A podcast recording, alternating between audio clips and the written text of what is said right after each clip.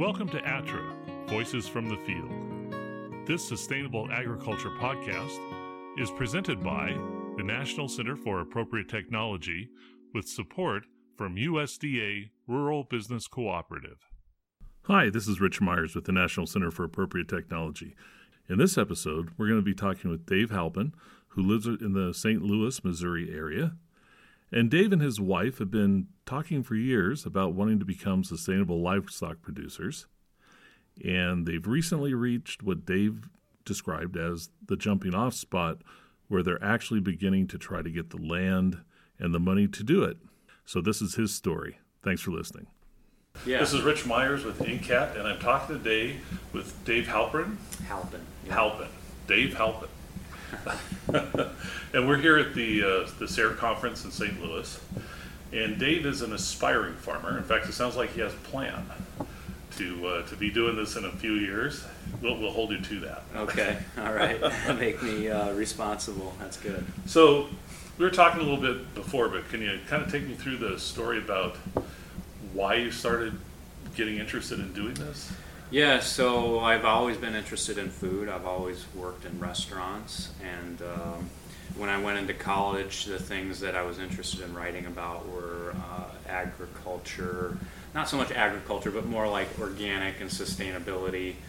Um, I've always been interested in those kind of things, and so I've started reading books uh, like The Omnivore's Dilemma, Against the Grain, and those really kind of got my juices flowing and asking all these questions what does organic mean? Who gets to eat it? How does it affect us as a society? All that kind of stuff. And just was continually kind of learning. And uh, one day, my wife and I found ourselves at a, um, a farmer's market talking with a young farmer who was grazing uh, livestock and was selling his grass fed beef. Mm. And uh, Shannon and I looked at each other and said, we could do this.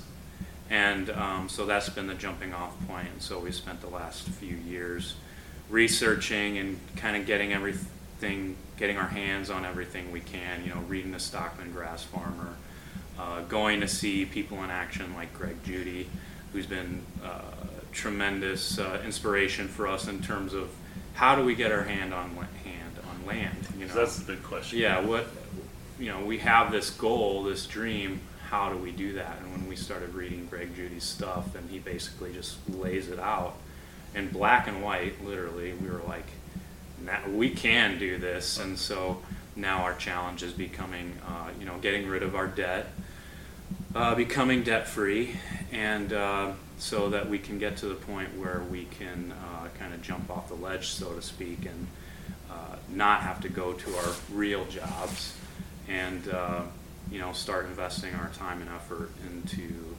land through leasing.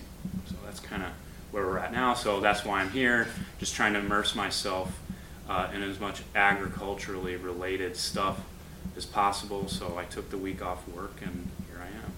Great, great. Are you looking to lease land in this area? Yeah, I would. I would like to lease land. Um, that's in the middle of the suburban environment that's still zoned to agriculture that isn't being oh. used doesn't have fence um, and there is land um, and so right now i'm at the point where i'm really starting to formulate my ideas so i can present them to landowners is that land actually in st louis or is it it's in st charles county st. charles county which yeah. is across the river yeah just about 30 minutes away yeah yeah so there's still pockets of agriculture uh, agriculturally zoned land in and around St. Louis uh, within the kind of urban suburban community. And uh, that's where we're looking to lease because that's what's close to home. So great. Anything else you want to add? I mean, there's lots of people who listen to this who who are uh, kind of thinking about doing the same thing or sure dreaming about doing the same thing. So, what would you say to them? Since you know, it seems like seems like you're taking some concrete steps here. I would just um, encourage them to continue. Um, I think agriculture is a, a, a base uh, um, aspect of who we are as humans, and um, I just think it's really important And as as an aspiring farmer, one of the things that I want to do is make that connection with the community and their food source. And um, I just think that's really important. And uh, I just want to offer my support and encouragement to those people who are out there doing the same thing I'm doing. Um, I think it matters, and I know there's other people out there that think it matters. So thank you. Well, great. Thanks for taking the time. I appreciate Yeah. it. Thanks for listening to ATTRA Voices from the Field. Uh, be sure to rate us and leave a review. If you have questions or just need more information about sustainable agriculture, you can contact ATTRA at 1 800 346 9140 or email us at askanag at ncat.org. That's A S K A N A G at ncat.org. Our two dozen specialists can help you with a vast array of topics, everything from farm planning to pest management and livestock to produce and soils to aquaculture. You can get in touch with them and find other extensive and free sustainable agriculture publications, webinars, videos, and other resources at our website, which is www.attra.ncat.org.